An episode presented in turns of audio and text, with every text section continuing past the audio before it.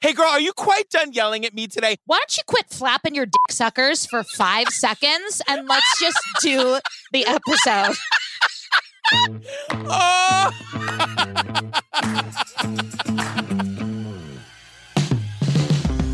Hi, Ellen Marsh. I guess. Hi, Patricia. Okay, fine. That's how it's going to go today. Then that's how it's going to go today. Hi, everyone. Welcome to Obsessed with Disappeared, the podcast where Ellen Marsh and I tell the stories of missing people by recapping the episode of IDs Disappeared that covered their case. We got to find a way to shorten that, don't you think?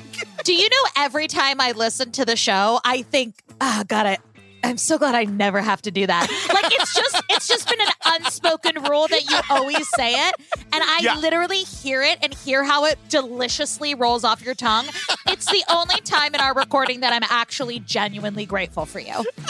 Oh, well, I'll take it. Yeah. Um, you guys, if you want more Ellen and me, join the Patreon. We are giving you three full bonus episodes every month. We're also giving you Friday Night Live as a podcast every Monday morning. We are doing monthly trivia, you guys. There's so much happening. Right now, we're in the middle of recapping um, a season of Snapped, girl. Those ladies are crazy. Those every time we watch an episode, we're like, this is crazy, right? These people are crazy.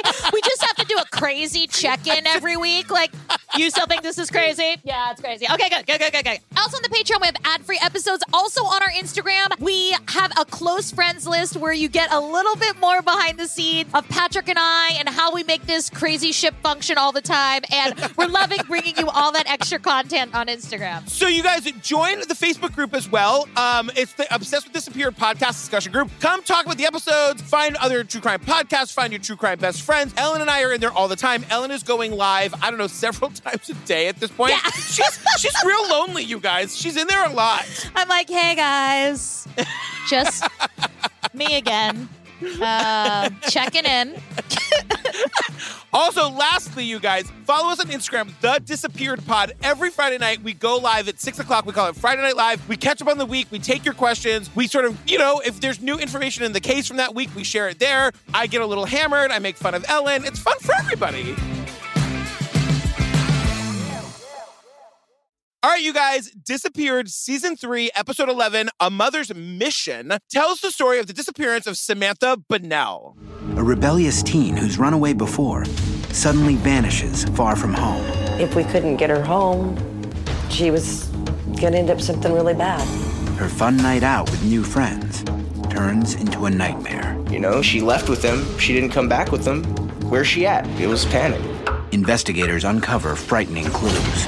My concern was that somebody may have been chasing her. Her mother begins an agonizing search through a shadowy world that leads to a shocking discovery. It became my secret prison. I think that's maybe the worst thing I ever had to do. It was just heart wrenching. My baby girl was missing, and I had to find her. So, right at the top, we learn a couple things. 18 year old Samantha Bonnell and her 22 year old boyfriend Chris work together on a magazine crew, a traveling group of young people who sell magazine subscriptions door to door. We traveled around the United States. They would drop us off in different neighborhoods, basically just peddling magazines door to door. Sometimes it would be apartment buildings, condos, townhouses. As long as there was a door there, you knocked on it. We are told that 18 year old Samantha Bonnell and 22 year old boyfriend Chris worked together as part of a magazine crew selling magazines door to door. My first note I have about 100 questions. I have so many questions. Well, my question was just like, is this 1946? Like, you guys, this is 2005. They're selling magazine subscriptions door to door. Were you subscribed to any magazines in 2005? Absolutely not. And like to hear the story being told, these kids are like, they work for this company that drops them in the middle of a neighborhood and they just go door to door in pairs. Right. Now, this could be anywhere in the country, which I was like, Right. are you serious? So, my main follow up question is who's in charge? right. I have one last question. What? 18 and 22. That seems like an inappropriate age gap to be dating. Am I wrong? Um, it's not. You, girl, you remember dating, right? It's when you find somebody that is interested in you and then you spend time together romantically and then sometimes sexually. I, I just a, a refresher. Yeah, I'm good, but you can shut your suck hole any moment now. this is my challenge to you is here here it goes. Whenever something comes up where you feel like you want to, you know, bring me down because of my Lack of love in your life? Uh huh. Uh huh. I'm going to challenge you to zip it before I break your hip. Just It's a challenge. It's a challenge. Let's see how far you can get. Okay, great, great. But don't you think that's a big age difference? I dated a 36 year old when I was 19. Edit that out. Do I have to edit that out? I don't think my mom knew about that. You do know that you're old enough that she can't ground you anymore, right? you do know that you're not going to like not get your allowance or whatever. Like, Yeah. she can't hurt you now, girl. Yeah. Your mom can't. Well, actually, I take that back. Your mother could still kick your ass. Yeah, my mom is a double black belt in karate and taekwondo. She also, I'm fairly certain, still has a wooden spoon. So Your mother being a double black belt in like taekwondo and karate is the equivalent of going to law school and medical school in my book. Why do you got to do both, mama? Like the day you turned 14, your mom was like, oh shit, I'm going to have to go back and get my taekwondo and the karate's not going to be enough. Not for this one. not for this bitch. Samantha and Chris met just a few months earlier, in July. You hit it off right from the start. She stood out to me. She had bright eyes. She was pretty bubbly. She always had something nice to say about people, and, and I, I really enjoyed that about her. So Chris and Samantha, we find out they met a few months earlier. They hit it off right away. He just like describes her in these like beautiful terms. She was nice and bubbly and always had something nice to say about people. When I first saw Chris, I was like, I don't like you. You are 22 dating an 18 year old. And then he starts talking and I'm like, oh, you're really sweet though. Yeah. But he honestly seemed like kind of a little bit of a doofus. I love Chris. I literally wrote, I was like, the down bitch of this episode's a guy. I love that Chris is kind of a down bitch. He is. He definitely cared, but I'm just saying, like, he just seemed a little simple. He might be listening to this. Do you want to apologize? Chris, you're adorable. You don't have to be complicated and triggering and over dramatic like me and Patricia to be a good person. Although those qualities do automatically make you a good person. But like, you guys, the thing about this magazine company, let me say this. Samantha grew up in Alaska. She had kind of a rough growing up. We'll get back to that in a second. But like, this magazine gig was like her adventure job because the whole draw of this company was that they take you all over the country and like drop you in a neighborhood to go sell magazine subscriptions. And so like, the pitch of it is that you get to see the world. She had decided that she wanted to see the world. It was just, oh wow, you're going to take me all over the country and I'm going to get to see everything. If something sounded good to her, she'd just do it. But Chris is saying that like, it sounded way better than it was. They just kind of slave drove us. There was no excuses. You know, you didn't have your sales for the day. You were bumming off somebody else to eat. If you didn't meet your quota, they didn't give you money or feed you. I was like, what kind of like orphan Annie situation are we dealing with here? That's what I was like, who's in charge? Right. How are these kids not eating if they don't sell enough magazine subscriptions? I know. I'm like, I would have signed up for Redbook for you, Christopher. If you had knocked on my door, girl, I would have been like, Redbook, people, give me time, give me Newsweek. give me time, give me music. so apparently this was just super stressful and they ended up leaving their team in Sacramento. But like, this is so crazy. I feel like after four weeks of not eating because they couldn't sell enough fucking entertainment weekly to people, they were finally like, I think we got a piece out of this. Yeah. Also, like the adult in me was like, you can't always leave situations that you're not happy with just because you're not happy. Like they had no money between them. But what if they haven't had a meal in four days? Why don't you want them to eat, Ellen? I do want them to eat. I think they were being a little bit dramatic because we're going to find out later they go back. I, I know. So it couldn't have been all that bad. Like in my mind, I think of being 18 and 22 years old and you're working all day and then you're like laying in a hotel room and smoking pot and ordering Papa John's Ugh. and you're just hanging out and then in the morning you're like, "Oh, I don't want to go walking around selling magazines." I get it. I wouldn't want to what, guys? You signed up for that. You signed up to go door to door selling magazines. That sounds like it sucks. I am agreeing with you if they hadn't have gone back, I would have been like, okay, they needed to get out of that bad situation. But then they're like, ugh, now we're jobless and we don't have. Should we go back to the magazine, please? and they're like, Yeah, it wasn't so bad. I think we were a bit dramatic. So they call Samantha's mom. She agrees to pay for one more night at the motel. I paid for a second night and I did as I had always done. Where do you want to go? I'll buy you a plane ticket home. I'll buy you a bus ticket to your grandma's. I want you to come home. But if you won't come home, where will you go that you're safe? The mom's like, I'll send you to your aunt's house. I'll get you a plane ticket home. What do you want to do? And they're like, actually, Chris's mom lives not too far from here. We're just going to go there. So they get to Chris's mom's house, and Chris, who's with us today, is like, yeah, my mom didn't really actually want us there at all. Yeah, the awkward giggling. I really wasn't sure, like, the whole story. Like, he was just like, uh, yeah, it didn't work out. And I was like, what's behind that giggle, dude? What's behind that giggle? And we're gonna learn Chris's mom totally sucks, but she like didn't want Chris and Samantha to stay there, so they gotta go. And they're like, all right, I guess we'll just go back to that magazine job. This is what I'm saying. They're like, should we go back to the the magazine job wasn't that bad. It's not as bad as being at my mom's house. I know. You know what I mean? So it could not have been that bad. But so you guys, on Saturday, September 24th, 2005, they go to the bus station where they're gonna, I guess, go back to Sacramento and be like, just kidding. I really want to keep selling National Geographic to people who don't want or need some magazine subscriptions. But the thing is, a girl goes missing. Yet this is the craziest part of the story. They get to the bus station to go back to their magazine gig, and instead they get intercepted by another magazine company who on the spot hires them to do that same job, but for this magazine company. A new opportunity arises, one that will impact their lives forever. Two guys approached us and uh, asked us if we wanted a job, and I already knew that they were going to try to get us on uh, some kind of sales crew.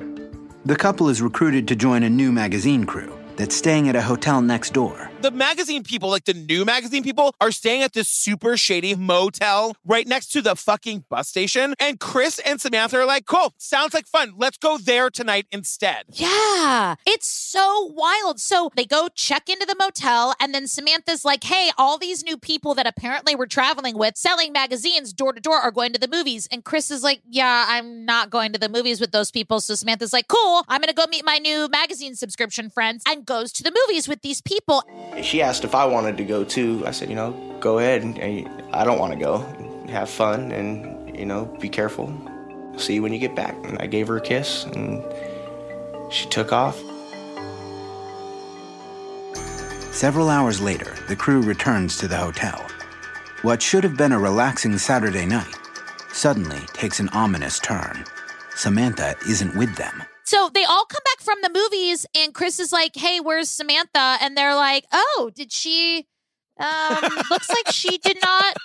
Looks like she did not arrive back with us. That's what it looks like to me. Yeah. Tur- turns out she's not. She's not. One, two, three. Yeah, no, she's not here. She's not with us. At first, I didn't even know what to think. I was like, where the hell is she? You know, she didn't, she left with them. She didn't come back with them. Where's she at? It was panic.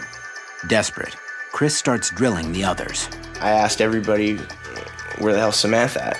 And, oh, she got up in the middle of the movie and she just, she just ran out. So basically, they say that she got up in the middle of the movie, ran out crying, and Chris, yes, being a down bitch, Chris is really concerned with how not concerned everybody else is. Yeah. Everyone is cool as a cucumber. And he's like, no, you left with my girlfriend and you didn't come back with her. But I feel like somebody in that room, like the gay guy in the room, was like, girl, we found you at a bus station. Remember that part? You're now in a shady fucking hotel in some town none of us have ever heard of, girl. What'd you think was gonna happen, girl? Yeah. Leave it to the gay to give the real solid reality check. And he's like stirring a picture of Cosmos in the background. Yeah. Girl, we found your ass at a bus station. What, how'd you think this was gonna end, girl? So Chris heads back to the theater and he just is inspecting everything. He's talking to the ticket taker, he's talking to the people, and everyone was like, nope, Didn't, no, no, no, did not see anybody like that. He searched inside, he searched the parking lot. He walks back to the hotel. It's a mile away. Like he walked a mile. Like this is what I'm saying. This is why Chris is the down bitch. I really like Chris. He's really concerned about her. Of course. Yeah, and he's like, I mean, he's really doing everything he can. And he's saying that, like, I was mad at these people, but I believed them. Like, everybody had the same story, you know? Right. Yeah. I mean, it's actually pretty unbelievable. I am the type of person where if there's like someone new in the group, I would always try and make them feel welcome. And the fact Yes. that everyone was Yeah, just like, you guys, if you're gonna go selling like magazines across the country with anybody, you want Ellen on your fucking team. Number one, because she will get those goddamn magazines sold come hell or goddamn high water. And also, none of y'all are going missing. ever. The reason Ellen knows the term down bitch is because it was invented for her. As listeners of this podcast, you're all safe. Nothing's gonna happen to you. No one's gonna harm you, not while I'm around. Except you are going to have to listen to that from time to time. Small price to pay. Small price to pay. honestly, you can't have all the gifts. Right. But uh, but, but thank you for saying that. But yeah, it just I felt I imagine Chris the exasperation and the fear, and then also being like, does anyone want to go with me? And yeah, but to your point, they're like, dude, we met you five minutes ago. Like, no one really seems to care. The gay in the background making the cosmos like, I'll come. How far is it though? A mile. Oh yeah, no, that's far. That sounds like a walk. Yes. No, no, girl. Yeah, we found you at a bus station, girl. Call me when you get back, though. Okay. we'll watch Golden Girls. I'll save you some cosmos. I'm I'm drinking all of these cosmos. I'm gonna save some for you. I'm not saving. it. They're, it's already gone. It's already gone. he just tips I'm tips the pitcher back. hammered. I'm gonna save you some though. I promise. So sweet Chris walks back to the hotel, calls Mama Mary to see if she's heard anything. Now it's like one o'clock in the morning. So then Mama Mary says something that's a little alarming to me. She's like, "Oh, uh, you know what? I forgot to tell you this." Turns out Your comic timing in this monologue is great so far. Keep it up, girl. Turns out Samantha does randomly take off to go places from time to time. She told me that this it wasn't unlike Samantha to just go off and do her own thing and not tell anybody where she's going. Basically, it sounded to me, you know, kind of like she she probably took off on you, and uh, she she might be somewhere else with somebody else. Chris tells us that the mom's like, oh yeah, no, she's got another boyfriend in a neighboring town. Girl, I think she left you. But then it cuts to the mom and she goes, I was pretty sleepy when he woke me up. I think I mentioned to him that she'd had a boyfriend that was in a nearby city. She had run away so many times, anything got stressful or too hard. It was kind of her MO. Oh yeah, I was pretty sleepy when he called me. So I don't know exactly what I said. Um and basically she's just saying that like she's like this. Like all of her life she would sneak out, she'd run away, we would have no idea where she was. And sorry girl, but could you forward her shit to us though for when she gets back here? Yeah. And she said that she said when she turned about 13, she started acting out, which tracks. That's about when, you know, hormones start and young women start acting out a little bit. And she said she was sneaking out. Now, I just want to say this one little statement. In my house growing up, there was an actual door in our laundry room where you could open and walk out of the door. You could just walk out of the door. I lived in such fear of my five foot three Italian mother with a wooden spoon that I never dared look at that door. So, kids who snuck out of your house, Yeah. how did you do that? How did you just sneak out of your house? Yeah, I was such a good kid. I, I'm on record as saying that, like, I was such a nerd. I lived in fear of being a freshman in high school, being forced into a bathroom where people would inject cocaine into my arms as a way of getting me addicted to drugs so that I would then be like their mule.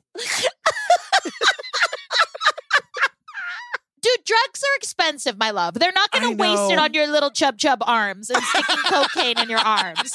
I really thought that you injected cocaine and that they were going to do it to me just to be mean and to get me addicted as a joke. Just the planning that the they they had a meeting. They like rolled out blueprints. They're like, he's coming from drama club at C period. We'll get him in the bathroom at D period, and we're gonna inject him with the drugs. Are we all? Are we good, Clarence? You know what you got to do, right? Like it's a plan. they look around and they're they're like, okay, we are five burly straight football players. We will be wrestling him into a bathroom. He's gonna be excited at first, but don't let him get too excited, you guys. Right away, we gotta show him who's boss. Boys, where are you taking me? Uh... Don't fall for it. I told you he'd get excited. Keep injecting him with the drugs. But yeah, so like the thing about this whole bit is that like as soon as Samantha's mom tells Chris all of this, he immediately gets mad and he's not worried anymore and he's not looking for her. Like that's the scary part of this. That like he was really on the hunt. Like I can imagine he would have been like checking hospitals, checking police precincts, and he just feels like my girlfriend just walked out on me, and so fuck her. There was definitely a, a, a spot where I, I hoped that she would come back. It just never happened. About a week after Samantha disappears, Chris and the magazine crew head to Phoenix, their next destination. After that, I, I didn't really have any contact with Samantha's mom at all. I did think about contacting her, but if she just left, then that's not even something that I want to think about. It's just a bad memory, my girlfriend leaving me. And so remember, he's got this new magazine gig with this new magazine company. They're heading off to Phoenix, and that's kind of it. Like he holds on to her suitcase for a while. Like that's kind of the deal he makes with the mom, but like doesn't really keep in touch with anybody. And that's kind of like serious rap on Chris. Yeah. And so I have a big, big journey with Mama Mary here. Yeah. She doesn't seem very phased, or as you would say, nonplussed. um, I stand by it. My favorite comment in the group was somebody was like, I heard him say nonplussed, and I went, oh, so close. Yeah, yeah. So close, so cute. What a hot dummy. But, you know, Mama Mary's like, listen, when she runs out of money, she's going to give me a call. It's no big deal. Like, more on that later. Can I just also say one quick thing here? This is where Mama Mary starts like calling everybody she can think of who like knew Samantha, right? To see if like anyone's in touch with her, to see if anybody knows anything. She calls Chris's mom. Remember, they went to stay at Chris's house. They only stayed there for a night because Chris's mom didn't want them staying there anymore. Over the next few days, Mary attempted to contact Chris's mother, but received only voicemail and didn't get any callbacks. But she calls Chris's mom and leaves a message on the answering machine that's like, Hi, my daughter's missing. You're like the last actual grown up to see her. Could you just call me back? Chris's mom never calls her back. Right. And but she did say she called her every few days. Yeah. And like that word is pluralized with an S on the end. So like I mean several days. Like she let several days go by. In my mind, I just would have been probably calling several times a day rather than every several days. I agree. I just wanted, I really want to give Chris's mom some shit here. Like, he kicks the kids out, like, with hardly any money. Yeah. And then won't call back the mother of the missing girl that just stayed the night at her house. Like, what an asshole. Yeah, it's it's all very confusing. So we meet Sergeant Chris Fisher. Chris Fisher is adorable, but he looks like a member of my family, so I'm gonna call him Sergeant Meatball because I'm Italian and it's my God-given right to call other people meatballs. That's what it says in the Constitution. Um, Look, leave her alone. She's had a rough month. Uh, all right. the Lady Constitution just, she's smoking a cigarette in Hawaii, sitting on a fucking lounge chair. She's exhausted. So we know that Mama Mary is calling everyone in her phone. She's been doing that for the past week. I called everybody on my phone list that I had had for keeping track of her that she kept in contact with regularly. I probably did that for every day for a week, and nobody had heard anything. She never stayed out of contact with everybody for a week. She might not have called me, but she never stayed out of contact. So after two weeks, mom tries to file a missing persons report. And Two weeks. You just glossed over that. I know, I know. I mean, I know. I, but the, the truth of the matter is, like, is she really miss? You know what I mean? Like, Yeah, yeah. And so, you know, she says the cops in Alaska tell her that she's got to call the precinct in California where she was last seen. Of course, the mom has no fucking information on that. The only information she has is Chris's mom. She calls her over and over. The mom won't call her back. Piece of shit, if you ask me. Then she finally gets like some information for some police precinct somewhere near where her daughter last was. She calls the cops. They tell her they can't take the missing persons report and they hang up on her. they hang up on her. and you know, this is where the mom says, I uh, always thought that, you know, when somebody went missing, you went through your police department and they helped you. And I couldn't get any help. And I couldn't get any help. And that, you know, that to me was so heartbreaking because it's like, what do you do? Yeah. And I'll tell you, Mama Mary like can write a book on what you do because she fucking figures it out and she does it. But like in that moment of realizing, like this is a turning point for her because she realizes I'm in this by myself. If I if this case is gonna get solved, it's gonna be solved by me. Right. And then we're already at two months. We're at November in 2005. And she just explained to us how Samantha loved the holidays. She would never miss contacting people on the holidays. Um, she had a really great relationship with her aunt and she always sent her aunt a card. And it was just really sweet. And it was just, uh, you know, we're assuming now, Mary is assuming that she has been abducted or that she has been trafficked. I just love that she said that like the mom was like, Well, I was expecting a call around Christmas, but she would never not send her Aunt Liz a Christmas card. And I was like, ouch. Yeah. If I'm the mom, I'm like, ouch. Right, I know. And all to say that holidays came and went, and we're at January in 2006. And Mary tells us she continues her online search. And this kind of gets really dark because she starts looking on websites for unidentified bodies. I kept it kind of secret. I didn't want anybody to know that that I was looking for my daughter's dead body. My husband thought that it wasn't healthy for me to be doing that. When my husband would go to sleep at night, I would slip out of bed and search the internet all night long. And when it was time for him to get up and go to work, I'd slip quietly into bed next to him. And when he'd go to work, I'd get what I had to done and back to searching the internet. It became my secret prison. She does this obsessively. Right. Yeah. And that's the part that like really got me. Like she doesn't know what to do. And so it feels like she's like sort of intentionally going to the absolute darkest place. Yeah. But she's looking at the Doe Network. And the Doe Network is this volunteer website. They compile a database of artist renderings of the unidentified dead. And like it includes everything about like the details of when they were found and where they were found and whatever they can, whatever sort of details they can give about the case to help identify bodies. So like if you have a missing loved one, you can get on this website and like it's just like sad as that is, it's a it, it becomes like a place where you can go to look and see if maybe your missing loved one is there. And I just want to say the people who put that shit together are fucking heroes. Like they have to live in that day in day out and they do that as like a as just like a good thing to do and like fucking heroes whoever whoever does that.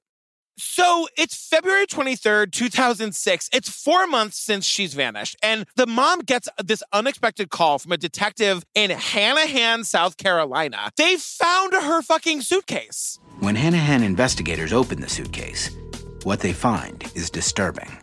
Inside the luggage was some of Samantha's clothing, along with uh, male clothing. It was mostly men's clothes and baseball hats. There was a sweater of Samantha's that I had bought her, and one of Samantha's socks, but nothing else in the luggage was hers. And she thinks that's sort of like a little glimmer of hope that maybe she's still alive. But the way that they found it was so crazy. A man found a suitcase in his driveway. Like, if I found an unidentified suitcase in my driveway, I would know beyond a shadow of a doubt that there's a fucking head in there. There's no way there's not a goddamn head in there. Uh, would you open it? No! Yeah. Yeah. The scared part of you says no, but the nosy as shit part of you is like, oh, I want to open it. the scared part of me says no. The part of me that wants the like ninety thousand dollars in drug money that's in there says yes. Yeah. What if there was just a bunch of vials of cocaine and they were like, shoot this into your arm? and you were like, oh, I, I guess I have to shoot the cocaine in my arm. I I just feel like I feel like everything is a bomb. I live in Manhattan, where that's not an unfrequent occurrence. Yeah. So I probably would not. I probably would not open it. And and the cops in this little town are pretty awesome. Like they really combed this town for like three weeks looking for her. Right. And they find nothing. And the cop is like on the phone with the mom, being like, "We looked for three weeks. We can't find her. And by the fucking way, why have you not filed a missing persons report?" The mom says they scolded her, and she's like, "Bitch, I tried." When I told him how long it'd been since we've heard from her, the first thing he did was scold me for not filing a missing persons report. And I said, whoa, whoa stop, stop. I've, I, I've, I've tried to file a missing persons report. Nobody will take this report. And I don't know what to do. He said, I will make sure that this gets done. And he contacted the Alaska State Patrol. And he, he told them that if they wouldn't file the report, he would.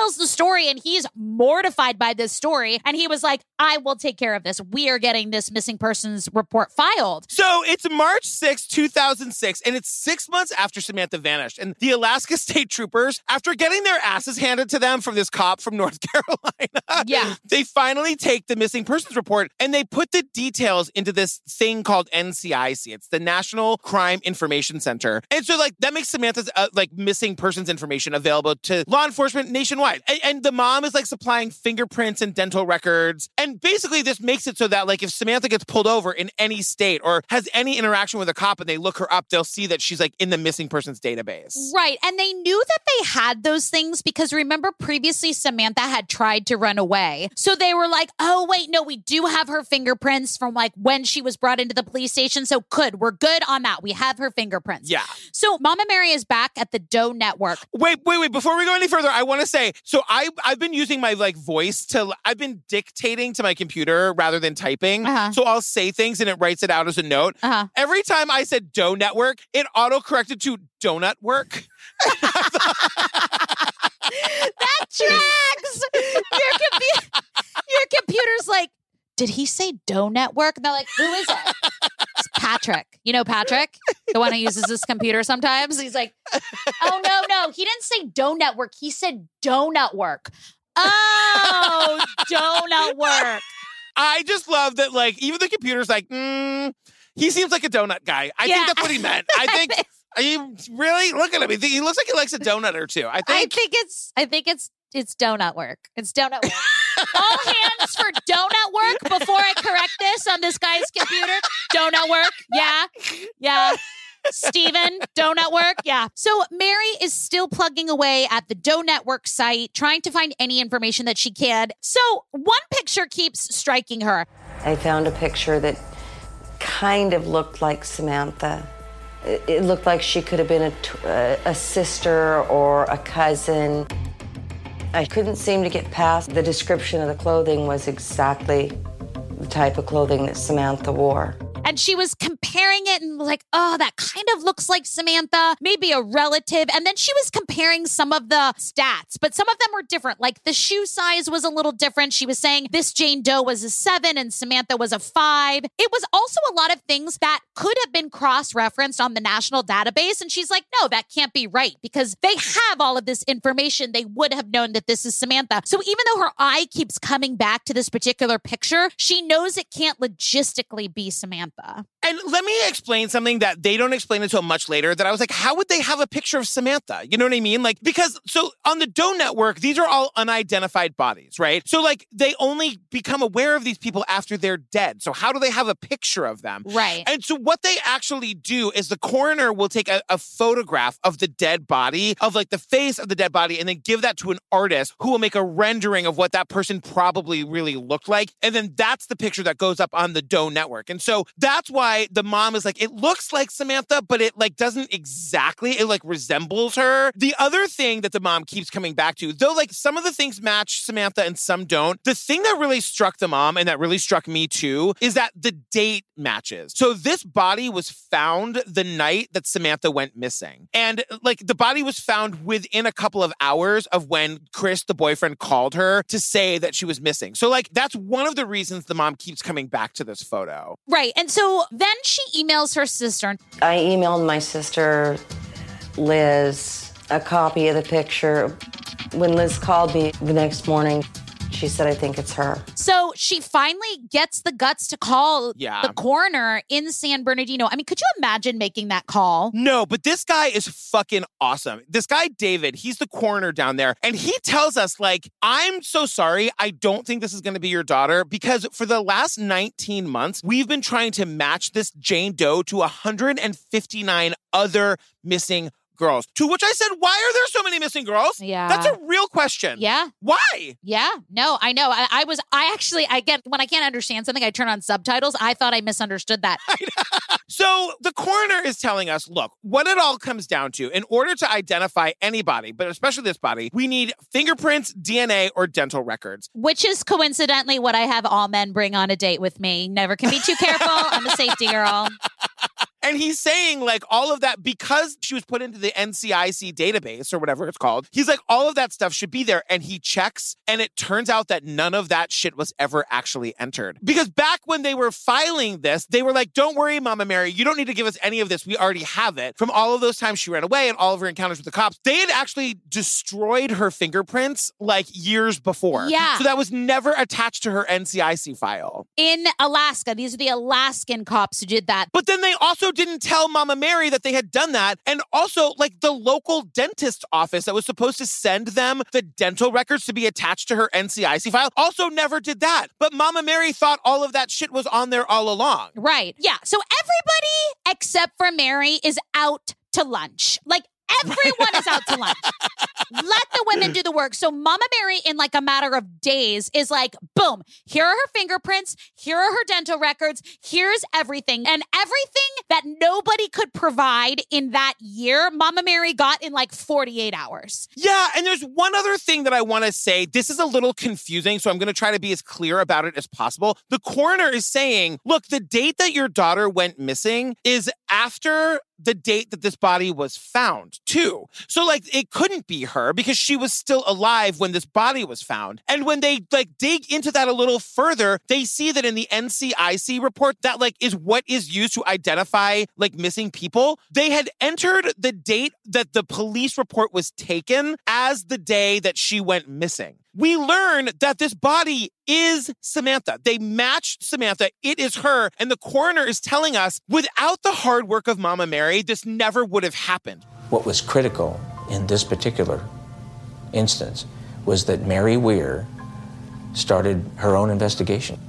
At the time she was searching for Samantha, Mary never knew about the inaccurate date on Samantha's NCIC record because it is only available to law enforcement personnel. And that's why what Mama Mary, her gut was like, I think this is my daughter. And she kept saying, no, it would have pinged. It would have cross referenced because they have all that information. Right. And they right. had the wrong freaking date. Like, this is a level of incompetent that I have never seen before. It's just unbelievable that, like, you know, there's 18 seasons of this show. How many of them are these people are still missing for shit like this? Yeah. Like the clerical errors that are done that make it so these reports don't get matched digitally. Like, that's crazy to me. The mom goes, By the way, I did everything right. I did everything right. I did everything that they let me do. I did everything I could do. I filed the reports. I looked. I called. I begged. I pleaded for help. And I thought I had gotten it all to say, without Mama Mary being like an internet sleuth, this match would have never been made. And it was just, it was based, she was on truly her own investigation. Yeah. And then we we learn because like they know the circumstances of how this body died. Right. Now that we've identified it as Samantha, we find out what fucking happened. Right. This all happens like two years later, but we find out she died that night. So when she like ran out of the movie theater or whatever happened, the next time Samantha is seen, she's She's literally on like this crazy busy interstate highway, like a five lane highway, like running at night. And all we know from witnesses who were there were like, all of a sudden there's this person running on the highway and she gets hit by multiple cars. Yeah. And that's how she died. So the coroner explains that, like, when they found her, you know, she didn't match any of the qualifications of, say, you know, a person experiencing homelessness or maybe somebody who was on drugs. Like, she was clean, she was nourished, she was fine, she was, you know, fed, all of these things. Yeah. So they were very confused as to what happened when she was found on the freeway. So she was running with the direction of traffic. Yeah. In the middle of the lanes. And then she was crisscrossing, and that's how she was struck by multiple cars. So a couple weird things when they found her. Her pockets were turned inside out. So we'll talk about Mama Mary's theory on that in one second. They also found trace amounts of alcohol, cannabis, and methamphetamines in her body. And the driver who was said to allegedly hit her first said that she did have sort of a blank stare, maybe a sort of out of it, maybe a drug induced sort of way about her. But they say that, like, you know, none of the stuff in her system would have been enough to, like, have her be fucked up And like my only thought, like the bottom line is we never get any answers on how she got to the highway, how long she had been on the highway before she got hit. Nobody really knows. And like my only thought was like, I mean, either she was going there to die by suicide, or she was just out of it and somehow wandered onto the freeway, or was she in a car? Had she been abducted and she like was able to break free, but like it was in the middle of the highway and that's how she ended up there? Like we don't ever really get an answer on this except that they that like, I mean, what the police finally come to is that they are not searching for anybody in connection with this crime. They think it was like just a terrible accident. Right. And Mama Mary doesn't think that. She thinks maybe she was in trouble that night. Maybe did she have drugs in her pocket and someone pulled them out? Was she in a car? Did she jump out of the car? Mama Mary says, Did the magazine group get mad at her and push her into the freeway? Yeah, I mean, Mama Mary, these magazine kids don't seem like that type. They are just out for an adventure of a lifetime, Mama Mary. They just want to see the world. they just want to see the world one motel at a time. One like filthy, fucking disgusting, DNA splattered motel room at a time. Yeah, you worked through that. That was a good one. That was a good, you really You ever get like halfway through saying something, you're like, I, I wonder if I'm going to make this funny. Yeah, yeah. I wonder if we're going to come out of the other end of this sentence laughing or not. I, who knows? Yeah, literally every day. It's all a workshop. It's like a Rolodex up here. Whatever comes out, I don't even know. But it was just such a tragic end. And honestly, it would still be a mystery if Mama Mary did not take everything in her own hands. And the coroner, David Van Norman, says something that I have been saying on this podcast several Yes. times. And he just encourages people to have their records in order. Yeah. Um, you know, because this was a main thing that held it up was that, you know, we were waiting for the fingerprints to come from uh, Anchorage, Alaska to California, San Bernardino. And it's like, if, you know, no to Mama Mary by any means, but, you know, just have your records in order. And, you know, the last thing that I want to say about Mary, and this kind of goes for everything in life, but she was definitely her own advocate. And, you know, it just falls under the umbrella of, you know, never apologize for how you want to handle something. Yeah. You know, I would be a crazy person and I would, you know, probably freak out. But however I choose to deal with something that would possibly go wrong with a member of my family, you know, do your research, know your rights, follow your gut, know your worth. And nobody goes sell magazines door to door. I almost want to see a member of your family go missing just to watch you fucking find them. I think that would be incredible. I would be, I would be the news. Like I wouldn't be on the news. I would just Yeah. be the news. bow, bow, bow, bow, bow. you guys, we did Disappeared season three, episode 11. We're almost done with season three, girl. Season three feels longer than the rest of them. No, you're just you just have less time for my shit. That's why. You guys, if you want more Ellen and me, join us on the Patreon right now. You get three full bonus episodes every month. Plus, you get Friday Night Live in podcast form on Monday morning. We get monthly trivia, which is thousands of people. It's going to be fucking bananas. Right now, we're recapping Snapped, girl, and these episodes are really funny. If you want to learn about gays that guard gates somewhere in Mississippi, get on the Patreon. Get on the Patreon, join us. You can get some ad-free episodes. You can get some bonus content. You can get on our close friends circle on Instagram. It's a blast and a half. I gotta say the close friends thing on Instagram is really fun. Like we do just like do behind the scenes shit. I had to yell at everybody last week because you guys all pulled a prank on me, and I had to let them know that my feelings were a little hurt. It was such a good prank. I really, really did not think you were going to find out about that. But there is, there is a mole among us, and I will find you. Somebody told him. You guys also join the Facebook group, Obsessed with Disappeared podcast discussion group. Totally free to join. You don't have to be on the Patreon to be there. Just come hang out with us, talk about the episodes, meet your true crime best friends. Follow us on Instagram, The Disappeared Pod, where every Friday night we go live. We call it Friday Night Live. We have a blast. We just make fun of each other and take your questions. And you can follow Patrick at Patrick Hinds underscore on everything that you want to follow him on. And you can follow me at Ellen Marsh on Instagram and Twitter and Ellen Marie Marsh on TikTok. My Instagram is Patrick Hinds underscore. My Twitter is at Patrick Hinds. So, I mean, it's like Nobody, nobody cares about your Twitter. Chrissy Teigen cares about it. Really, you're really funny on Twitter. I'm just saying that you are really funny. You have some. Re- you you should do Twitter more. I do. I like Twitter. I got into a fight with Diane Dimond on Twitter yesterday, in fact. I thought you guys were best friends. We were best friends until she came for me, and then I had to come back for her. what did she say? You're gonna have to go to my Twitter to find out, you guys. Oh, it's a cliffhanger.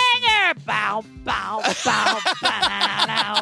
That's just like sex music to me now. I'm like, hey, do you want me to turn on some mu- music? And it's like, bow, You're- bow, bow, bow. I'm like, yeah, that's my jam. All right, you guys, we love you. Love you. Bye.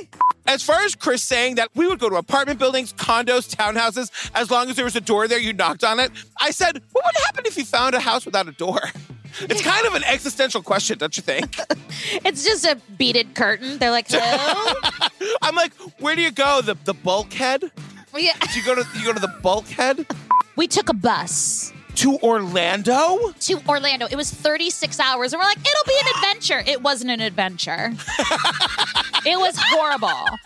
I want to help you because I love you, but I also think you're crazy. I have no, re- I, I, uh, I have, I have no rebuttal for that.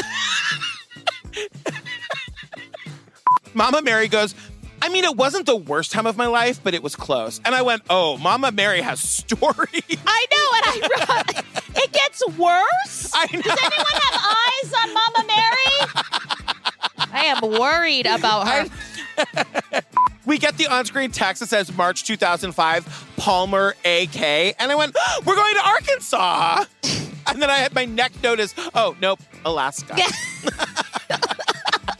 For anyone who's listening that is new to the podcast, we majored in musical theater. Wait, I have a question.